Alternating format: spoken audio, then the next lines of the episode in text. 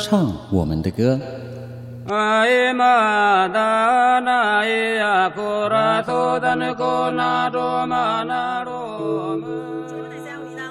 各位观众朋友，大家好，欢迎收看《原地发声》，说我们的故事。但是这个历史并不是历史，而是正在进行时。一起聆听被遗忘的原声带。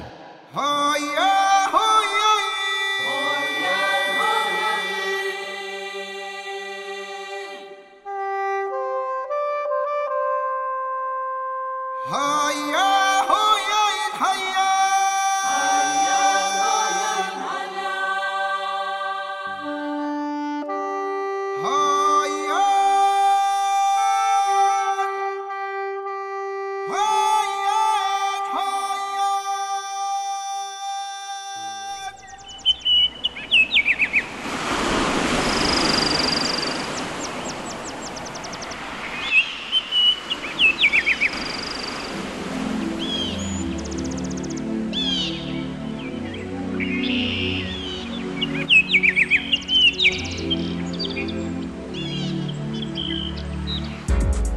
阅读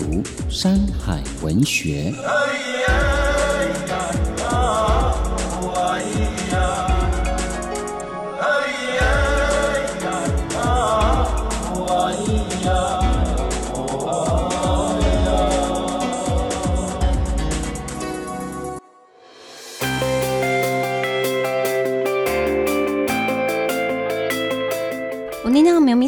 我是主持人布农族的阿布斯。现在您所收听的节目是《被遗忘的原声带》，目前进行的单元是阅读山海文学。时事新闻报道：世大运阿美族选手猛夺牌，优势藏在血液里。米田堡血型解密。记者洪巧兰台北报道。二零一七年世大运，台湾代表队成绩耀眼。创下有史以来最辉煌的纪录，当中不少夺牌选手具有原住民血统，像是破世界纪录举重妖精郭婞淳、台湾最速男杨俊翰都是阿美族出身。专家表示，阿美族有相当高的比例带有特殊血型米田堡血型，并研究发现，米田堡血型者的呼吸代谢耐力都比较好。也可能是因为这样子帮助了他们运动上的表现。一般人普遍认知血型分为 A、B、O 型，其实呢，血型还有更多分类系统。马偕医院输血医学实验室研究员许纯新博士受访表示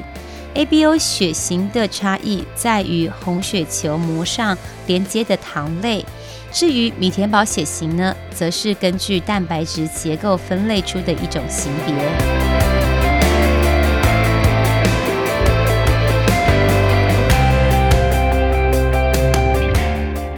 国际间被认为稀有米田堡血型，在白种人约五万人才会有一个，东北亚人种约一万六千人只会有一个，包含台湾在内的东南亚地区，依照地区的不同，约一到九趴。带有米田堡血型，然而在台湾某些地方却相当常见，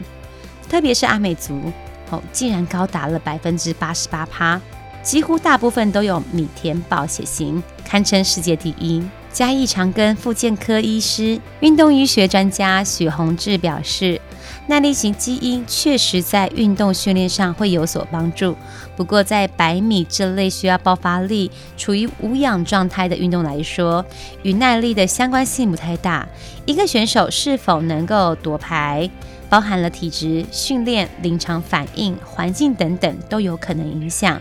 未来我国在选手训练上，或许可以从环境适应方面来下更多的功夫。当地的环境、气候、湿度，甚至到饮食，都应该列入情资搜集。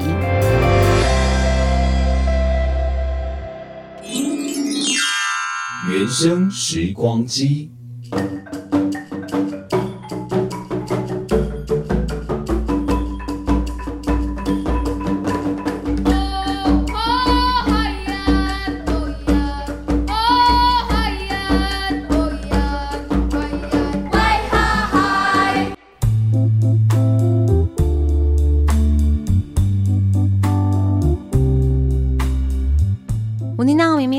是主持人布农族达布斯。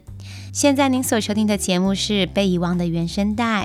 目前进行的单元是《原声时光机》。阿美族人类学者赖玉琪在他的著作《你今天做苦力了吗？日治时代东台湾阿美人的劳动力》输出。在这个书中呢，提到了当时日本官员找各地方台湾人来做苦力，来开垦建设。曾经呢，也比较过台湾各族群的劳动成效，发现阿美族人最能耐苦力。这个的生理原因上，在百年之后，我们终于找到了。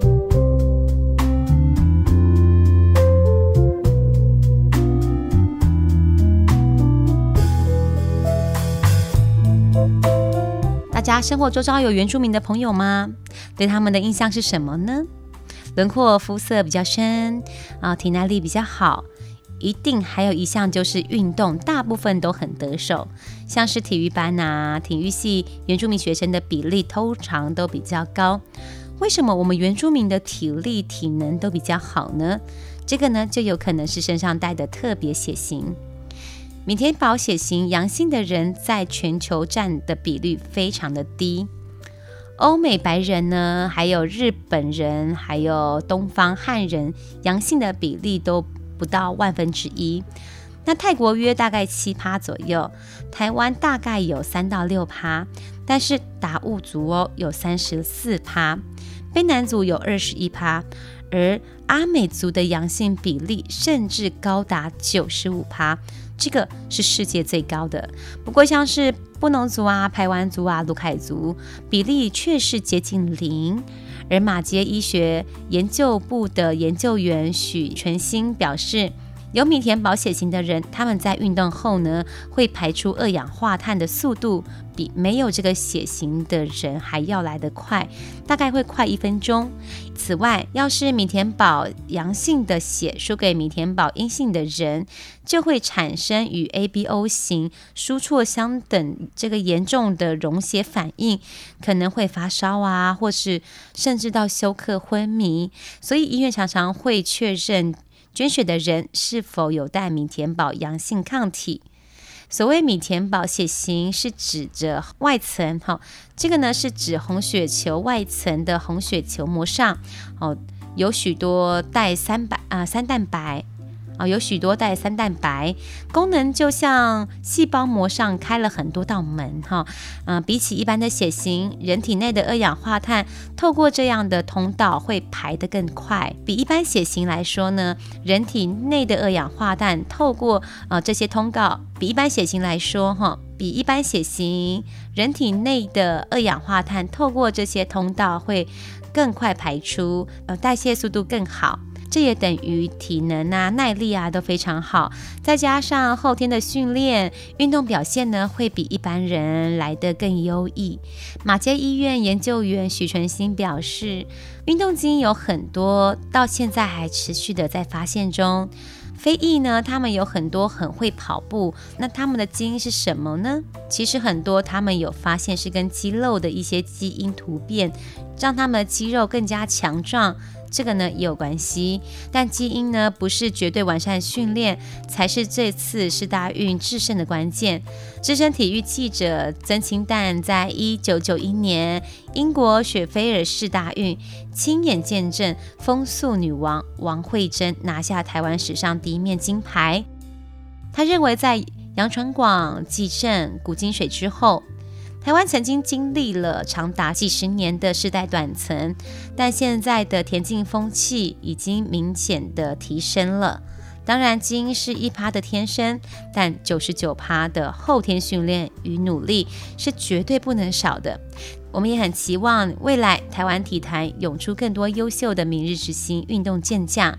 接下来下个单元呢，我们邀请了一位布农族的朋友，虽然他不是运动选手，但却在运动习惯从小扎根的工作上不遗余力。一群年轻原住民青年工作团队带着许多原住民运动员走向部落，用运动和爱来关心部落小朋友和中朋友。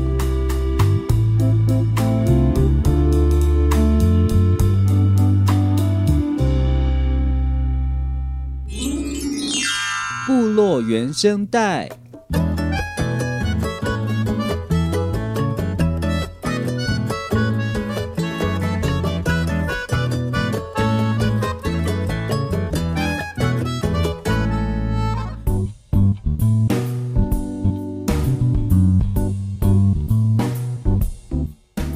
罗卡西木瓜尔拉鲁马国巴彦古敏，大家好，我是泰雅族的巴彦古敏哦。好，在这个单元当中呢，我们今天邀请到了一位非常啊、认真的来宾，也是非常厉害哦，因为他率领着很多我们的一些体育健将呢，到了部落很多、这个来去服务我们部落原乡的孩子哦。好了，这个就是我们的陈宝英老师哦，这个 Lisa 呢陪伴着孩子一起到部落去服务哦，是来自我们布农族的族人，那么赶快来跟我们大家来 say hello 一下好吗？大家好，我尼娜米胡米萨，伊纳杜南杜巴杜巴里伊斯马哈桑。大家好，我是来自高雄布农族的，我的族语名字是 Valis。Valis，哇，这个这个名字比较常听得到哦，Valis 这个有没有？对呀、啊，对对对、嗯。所以你是高雄的布农族哎，是那玛夏的吗？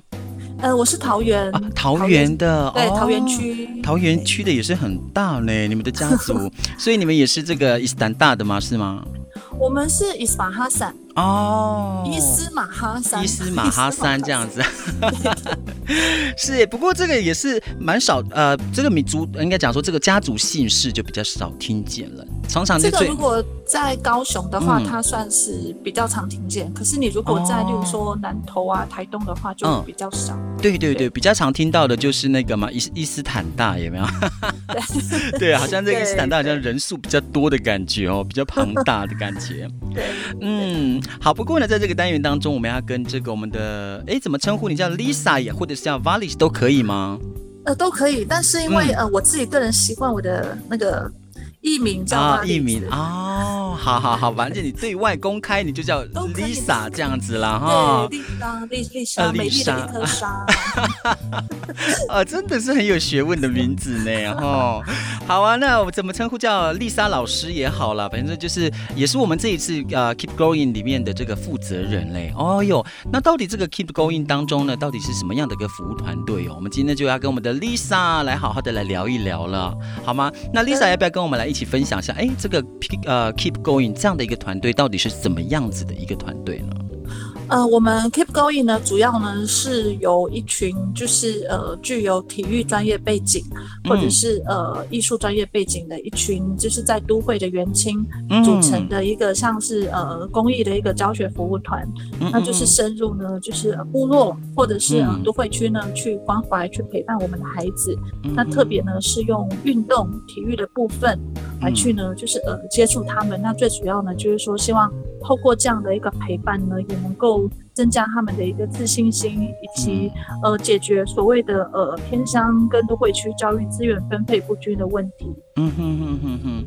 哇，其实你们一直也也不断的在帮青少年这一块把关，就是一些有没有呃资源分配的好啊，还有这样这一块的工作呢？哦，而且就像你讲的，还要带领一些比较专业的一些体育的背景的老师，或者是体育老师哦，教练也好，都要带领着他们到部落里面去做服务。哎，所以。这个服务一直下来的话，大概要多久的时间呢？像我们的话，每一年的话，我们都会以四个部落或四个社区为主。嗯、那因为我们也不想要说，就是只是呢，就是做一场活动，然后就离开了。所以，我们平均呢，每一个社区的一个服务呢，我们大致上都会以两到三个月的每周的假日为主。哦、那就是希望说，可以说利用比较长的时间呢，跟这些呃小孩子产生一呃一些连接跟一些亲密感。嗯然后也算是就是呃陪伴他们的一个部分。嗯，其实我觉得这样的一个团队也是不错呢，因为真的在部落里面的孩子哦，确实真的有很多我们比较有专业的老师也好，或者是师资，然后带到部落里面去，把一些呃好的资讯啊，或者是外面可能学不到的，把它带进去，这样让孩子一起学习。所以，对，我想问一下我们的这个 Lisa 哦，为什么会想要创办这个 Keep Going 这样的一个团队呢？是怎么样去发想出来的？呃，其实应该也是来自于我自己的一个呃生命经验。那因为其实从小也是在部落长大，嗯，然后到呃国高中的时候呢，才到都市求学。那其实一路上呢，就我自己的一个见证，就看到其实呃原住民族。呃，这样的一个身份呢，可能在我那个年代的时候呢，并不是那么的广被接纳。是。那其实一直到现在都还是有一些所谓的微歧视。嗯。那我会，呃，我们的想法其实很简单，就是说，那我们是不是呢，可以把所谓的一个自信跟一个身份认同的部分呢，从小呢，哦，就是从年轻的时候呢。把这样的一个资源呢带到部落去，嗯、然后让部落的这些呢小孩子呢能够呢就是透过一个自信心或观念的一个建立的一个养成，即使他们以后离开部落到都会的时候，他们就不会有一开始所谓的那种就是畏惧、啊，对对对，畏畏惧的那一部分，所以一开始是这样的一个发想。嗯、那另外一个部分的话，就是也是因为说我自己的一个在部落的一个生活经验，以前看到很多大哥哥。大姐姐，他们可能以前在部落就很风光，是球员出身的，嗯，可是可能呢，就是一个不小心，他们可能十字韧带受伤，他们没有办法接续他们的职涯，嗯哼哼，那他们回来部落的时候呢，可能也不知道呢，可以从什么什么样的工作可以开始做起，所以就可能酗酒啊，郁郁寡欢，嗯。那我就会觉得说，这样的一个现象的话，其实他们。应该还是可以延续他们的所谓的专业的一个热情，是，所以我我就想说，那是不是我们可以把呃看似两个需要解决的问题，一个是帮助偏乡孩童能够有多元学习的机会，嗯，二来是呢开辟呃退休运动员的第二个舞台，哦、呃、回馈运动员就是回馈社会形象这样的一个概念建立起来，嗯，所以于是呢，我们这样的一个契机呢，我就设计了这样的一个计划，就成立 Keep Going 就开始。哇，其实说真的，也是要有你自己的这个过往的一些经验，然后才会去发想出，哎，真的就要帮这些孩子，可能相同遭遇的孩子哦，去做一些不同的，或者是呃更更棒的一个在生活的环境啦，让他们去感受这样子哦。所以我想问一下我们的 Lisa，你看你在过去当中，就像你讲的，可能有一些啊、呃、歧视，受到一些歧视的问题嘛，还有一些像呃，但我不过我倒蛮想问的，就是像这些呃，您。呃，培训的或者是一些上课的一些地点啊，虽然都在部落，但是部落当中有一些比较特定的教室，让你们去上这些课程吗？我们的话，因为就是主要是运动的话，都是在户外，所以我们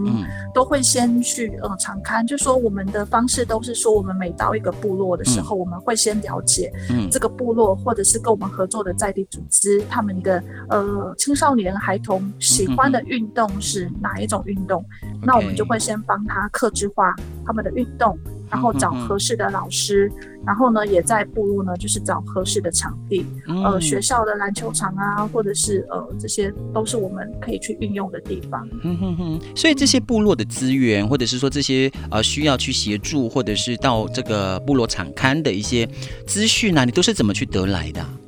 这些资讯的话，其实一开始都是我们自己的伙伴，嗯、呃，我们我们会先自己先去下乡做田调、做调查。哦、那当然嘛，因为呃，一个运动的第一个起头，一定都是从你身边的好朋友、嗯、三五好友开始。介绍。那于是，嗯、对于于是我们第一站呢，就是呃，我的高中的好朋友，他刚好在新竹五峰乡毛埔教会当传道师的、嗯，对。那他就说，哎，那是不是第一站就可以先来我们的教教会试办看看，那也就是刚好有第一站开始做成的契机，嗯，然后我们脸书跟社群的一些宣传效益，嗯，呃，第二站、第三站、第四站，他们就是这些部落的社区就自己来信给我们，哦，然后希望说我们可以到他们的部落去办，嗯，所以那个时候就再次的证实说，呃，其实像偏向教育资源的部分，虽然一到五可能会有一些其他的公益单位进驻，呃，做一些补救教学服务，可是假日的时候呢，其实。假日的时候，假日的时候，往往原乡的家长要去工作。对，假日的时候，孩童是最需要、最被陪陪伴的时候。对呀。那我们的切入点就想说，好，那我们就以假日为主，对，嗯、就这样开始进行我们的计划。是，就是你们可以顶替一下家长的那个位置，陪伴着孩子这样子。对。嗯，不过我蛮还蛮想问的，就是我们的这个 Lisa 哦，你看哦，你。带领的这么多的一些团队，然后你们的第一站也是下在这个五峰乡的毛埔部落嘛，对不对？对。那你们在你第一站，那到现在好了，到现在你到底服务了几个几个乡镇部落呢？我们目前走过的服务社区，嗯、呃，从二零一八年开始，嗯、两年内我们走了十个。哇，那很多了耶。对，到。刚好今年因为疫情的关系，所以我们有一些呃计划服务点都延后，所以我们、哦、呃、嗯、到上半年的话，最后一站是在高雄的桃园。就是两年后才回到我的家乡。是，所以也就是在今年才回到你的家乡这样子。对对对。好，所以你们的第一站是在五峰乡，那第二站呢去了哪里呢？第二站的话，我们去呃都会区的部分，因为其实我们也发现说，都会区也是有一些弱势的一些团体，或者是。其实原民的孩童呢，其实一半以上也都已经在都会区了。是啊。所以我们第二站呢，嗯、是在呃淡水，哦，我们跟一间就是教会合作，那刚好呢，他们也在呃淡水的部呃周围呢，有在牧养一些国小的一些呃贫困家庭的一些孩童，所以我们就跟他们一起合作，一起合作这样。对对。哦，我觉得这也是一个很棒的一个资源呢，吼。是是啊，所以我想再问，对，真的。所以 Lisa，我想问一下，你看你做了这么多去服务偏乡的这些孩子，有没有让你在服务的这几间的乡镇部落当中印象最深刻的，或者是一些孩子们给你的这些回馈啊，让你觉得感动，或者是让你很有动力的？嗯，其实还蛮多的。那我先跟就是主持人也稍微讲一下，其实我们大部分服务的孩子呢，一定呢都会有呃一两个、两三个，他可能是家庭功能比较不健全，或者是他可能有一些行为偏差的。嗯哼。那我们其实最期待的话，就是看到在呃，就是我们的运动陪伴在他们身上看到的改变。嗯。所以我就跟你分享，其中有一个例子就是。呃，我们在呃新竹，我我记得在新竹跟桃园复兴小乌来都有发生过，就是说可能有一个少年呢，他可能就是看起来就是比较皮皮的啊，uh huh. 然后你就会觉得他应该是部落的小霸王，是，就是像是这样的一个孩子。Uh huh. 那可能呢，他一开始来上课的时候，你就会觉得，哎呦，这个少年浑身有一点那种酒、oh, 酒气的味味道，这样，对对对。但是呢，你会你会发现哦，就是到第三周、嗯、第四周、第五周的时候呢，他开始呢，他的一些态度跟他的脾性改变了。有一个故事是我自己亲亲耳听到，就是我听到，就是呃，我们在练习的当下呢，嗯、这一位少年的呃周围的呃朋友们呢，又来吆喝他说：“嗯、走了走了，不要。”不要去打球，例如说，我们可以去做一些什么事情，就是比较不良嗜好的一些事情，嗯嗯嗯，比如说抽烟呐、啊，或者什么。嗯嗯，然后那一个呢，那一位学员呢，他就走到球场呃外面，他就对着那些人说：“嗯嗯，我们教练说，我们现在在做的事情，我们篮球场是非常健康正向的事情。嗯，你们要做这个抽烟要喝酒，不要在这边，先不要找我，我现在不想再去了，嗯，你们赶快离开。”所以我听到这样的事情的时候，其实我对于我自己当中有一个还蛮深刻的一个感动，就是因为我一直有一个信念，我相信就是其实这些孩子本性并不坏，他们只是因为平日或者是假日呢，因为资源缺乏的部分没有办法让他们养成其他的兴趣嗜好去培养。嗯嗯，那我就一直相信说，那是不是我们如果用一个正向的一个兴趣呢，舞台带给他们，那是不是可能会有一些改变？嗯，那果真就真的印证了这样的一个事实，所以我就觉得印象还蛮深刻的。是，所以你看，有时候真的在带领孩子的时候，真的不是用言语，然后两三两呃两三下就这样可以去让他们去知道。我觉得有时候真的是要以言身教，或者是自己来去做呃对的一些角度哦，他们自己就会去感受得到，嗯、对吧？哈，所以在这个社会。当中不是只有说用爱去对待，有时候真的是陪伴是最重要的，对不对？吼，对，嗯，所以你看，你们这个 Lisa，哦，你们的团队也是兼具着这个啊为人父母的这个身份，有没有？要陪伴这么多的孩子，所以我想再问一下，就你们的这些，就是走进部落的啊，或者是有看到部落的一些现况啊，认为这些孩子啊，跟偏乡的一些，就是啊偏乡的孩子跟城市里面的这些原住民孩子，最大的教育问题有没有？有什么样子最大的问题啊？嗯，其实我觉得啊，我们我们做了这两年多快三年，我反而用我反而看到不一样的一个角度，就是我认为其实部落的孩子跟城市的孩子。呃，他们其实本性上面都没有太大的问题。嗯嗯嗯。那当然呢，可能广义的一个问题就是说，一个当然是资源获得比较多嘛，那另外一个是资源获得比较少。是那我觉得可能反而就我看到现在部落的现状跟面临最大焦虑问题要改善的，其实反而是呃家庭，呃就是父母跟孩子之间。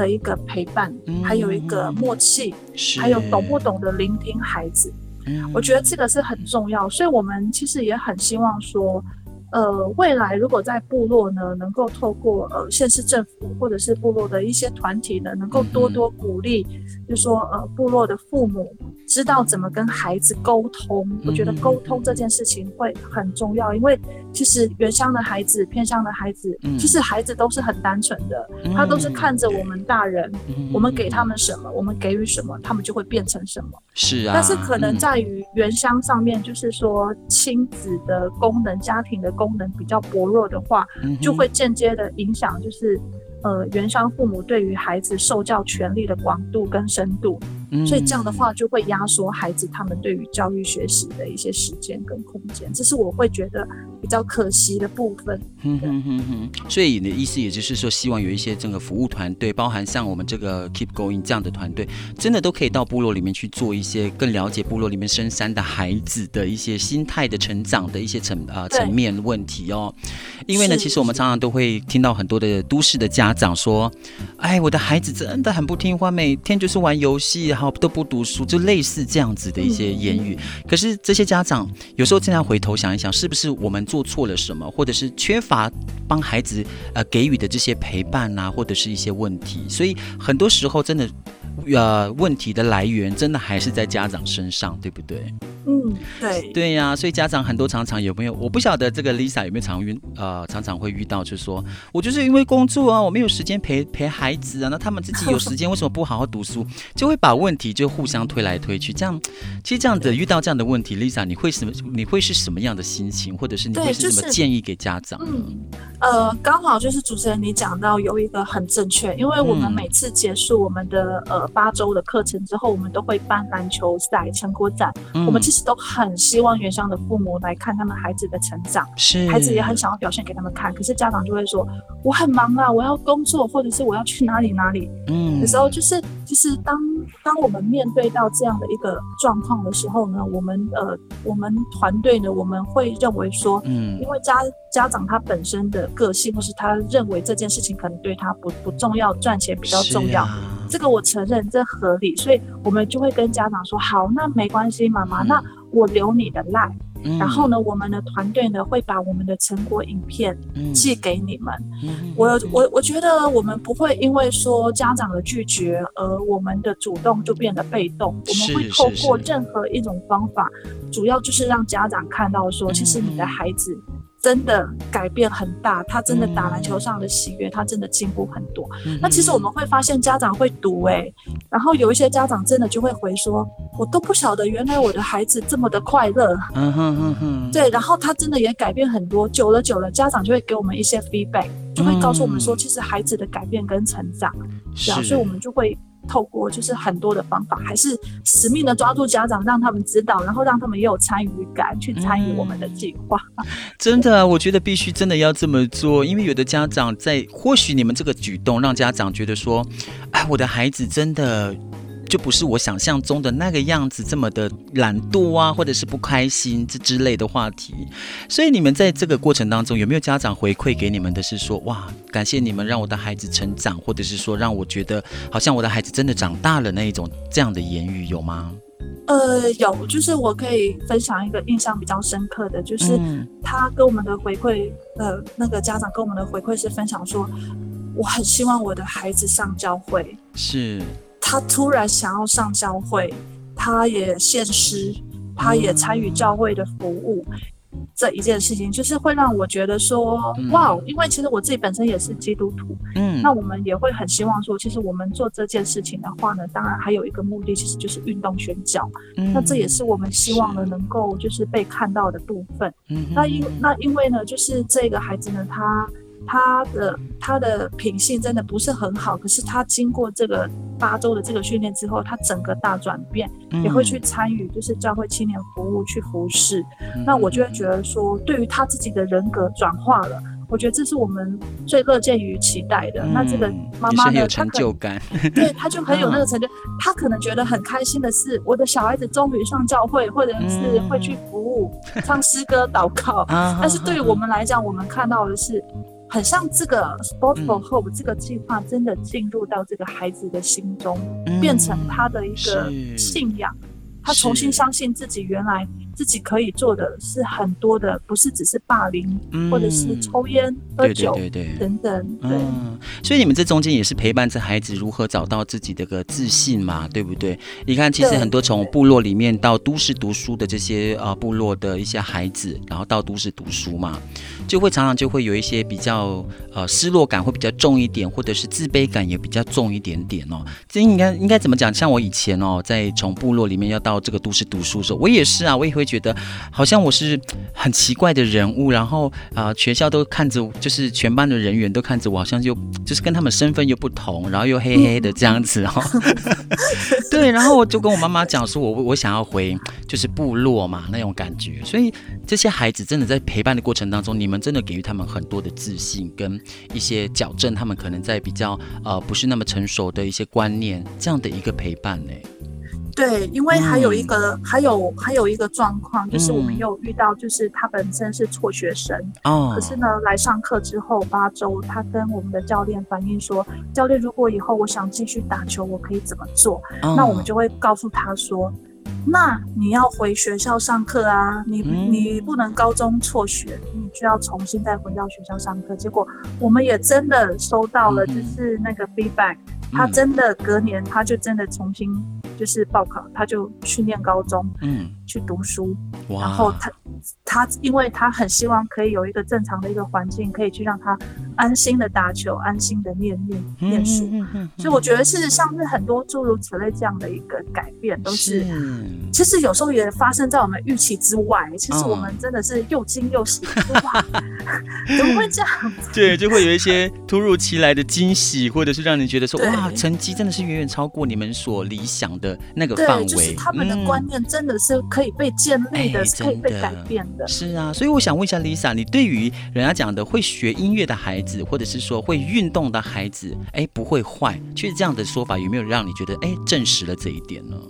我觉得其实这一这一点的话，嗯，呃、我就我们的计划的孩子，我会。我会觉得说这一这一句话是还蛮是还蛮肯定的，嗯，因为所谓的学音乐，不管是学运动，其实它都会在你的大脑分泌一个就是一个元素，我忘记是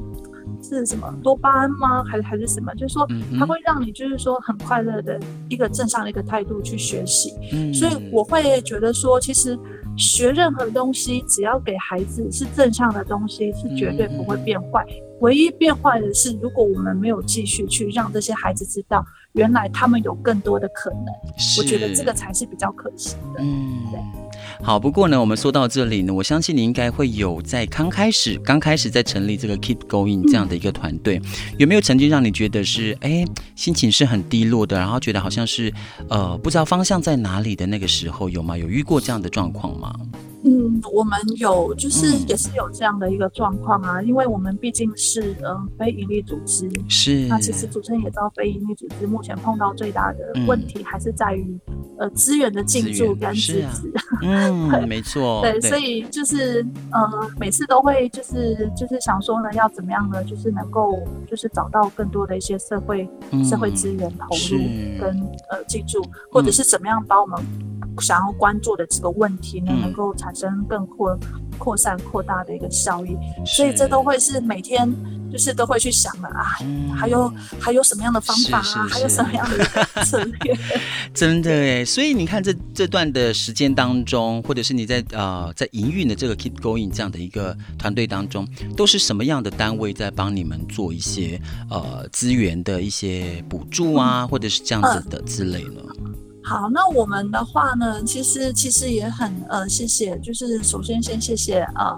经济部中小企业处啊，呃，在台北呢仁爱路有一个社会创新实验中心，是。它就是它是一个就是专门在鼓励呢，就是呃青青年团体，只要你对于你想要解决的社会议题，能够提出解决方案的话。那中心这边呢就会提供你一些夜师的辅导，还有空间的进驻。嗯，所以我们目前的话呢，就是呃社创中心这边呢提供了我们这样的一个空间进驻的一个服务。嗯，那当然啦，就是还有我们呃有呃财团法人圣岛慈善基金会，嗯，他们也是我们呢在这个计划呢一个呃很大的一个帮助者。那当然还有一些民间企业啊，例如说成美社会企业的陈董事长等等。嗯，那至于政府的补助的话呢，其实我们到目前是还没有仰赖政府，还没有跟政府申请过呃任何的经费，因为我们反而会希望说，因为有时候透过政府的话，因为行政程序的话会压缩我们执行的效率。那我们反而会希望说，我们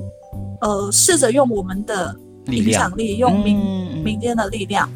反而呢之后呢有机会呢能够翻转政府对于原乡政策的一个思维，嗯，跟一个支持，这才是我们会希望就是之后能够扩散的一个效益。是，所以目前我们都是还是先大概以就是民间团，以民间团体的为主这样子。嗯，不过也谢谢他们这样的协助之下，让你们可以更去多去呃更多的部落去做一些服务啊这一块的，对吧？哈，对对，嗯，好啊。那我想在最后呢，在这个单元当中，还是想问一下我们的 Lisa，有没有在团队在未来的一个计划计划哦，有没有什么样的一个方式呢？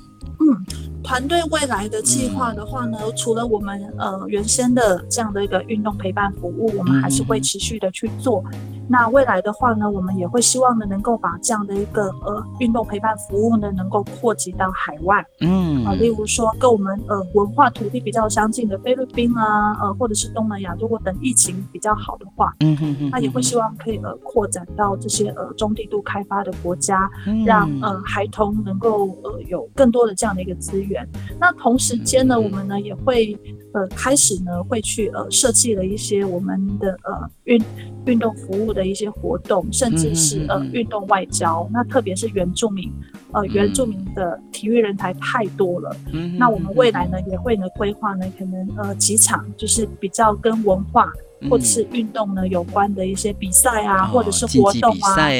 对对对，或者是音乐美食有体育交流这样的一个活动，也希望能够让台湾的多元族群的能见度呢能够呃被看到的更多。到时候的话也会很希望呢能够再上电台可以来分享。肯定的，因为这么有意义的活动，也这么棒的活动，一定都要大力的宣传，跟你们帮。谢谢。也或许是我们的一个做工作啦，对吧？哈。哎呀，再一次感谢。我们的 Lisa 跟我们分享了这么多，我们 Keep Going 里面的这个团队，没错哦，这个为了孩子的世界哦，就像你们的呃这个 slogan 一样哦，带来要更多的梦想跟希望啦，对吧？哈，是，谢谢，谢谢。好，那最后再一次谢谢 Lisa，谢谢你喽，谢谢谢谢，拜拜，拜拜。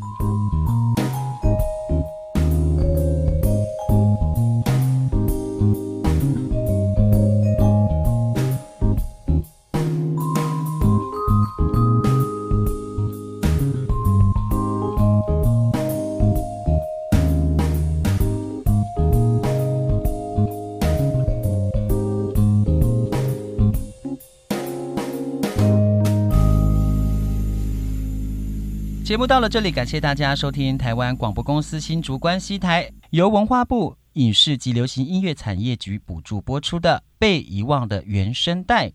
如果大家对节目有任何想法或者是意见，都可以到粉丝专业留言给我们哦。不过无法收听到首播的朋友怎么办呢？也没有关系啦，因为节目呢，在未来的每一集呢，也会传送到我们的网络 Podcast 平台给大家来收听。可是怎么下载呢？嗯，只要手机打开 APP 下载 Sound On 声浪呢，或者是打开手机的 Apple Podcast 寻找被遗忘的原声带，就可以点选收听喽。啊，也不要忘记到脸书、IG 还有 Podcast 平台按赞追踪我们哦。我是泰雅族的巴彦，我是布农族的阿布，被遗忘的原声带，带你一起听见美好的原声世代。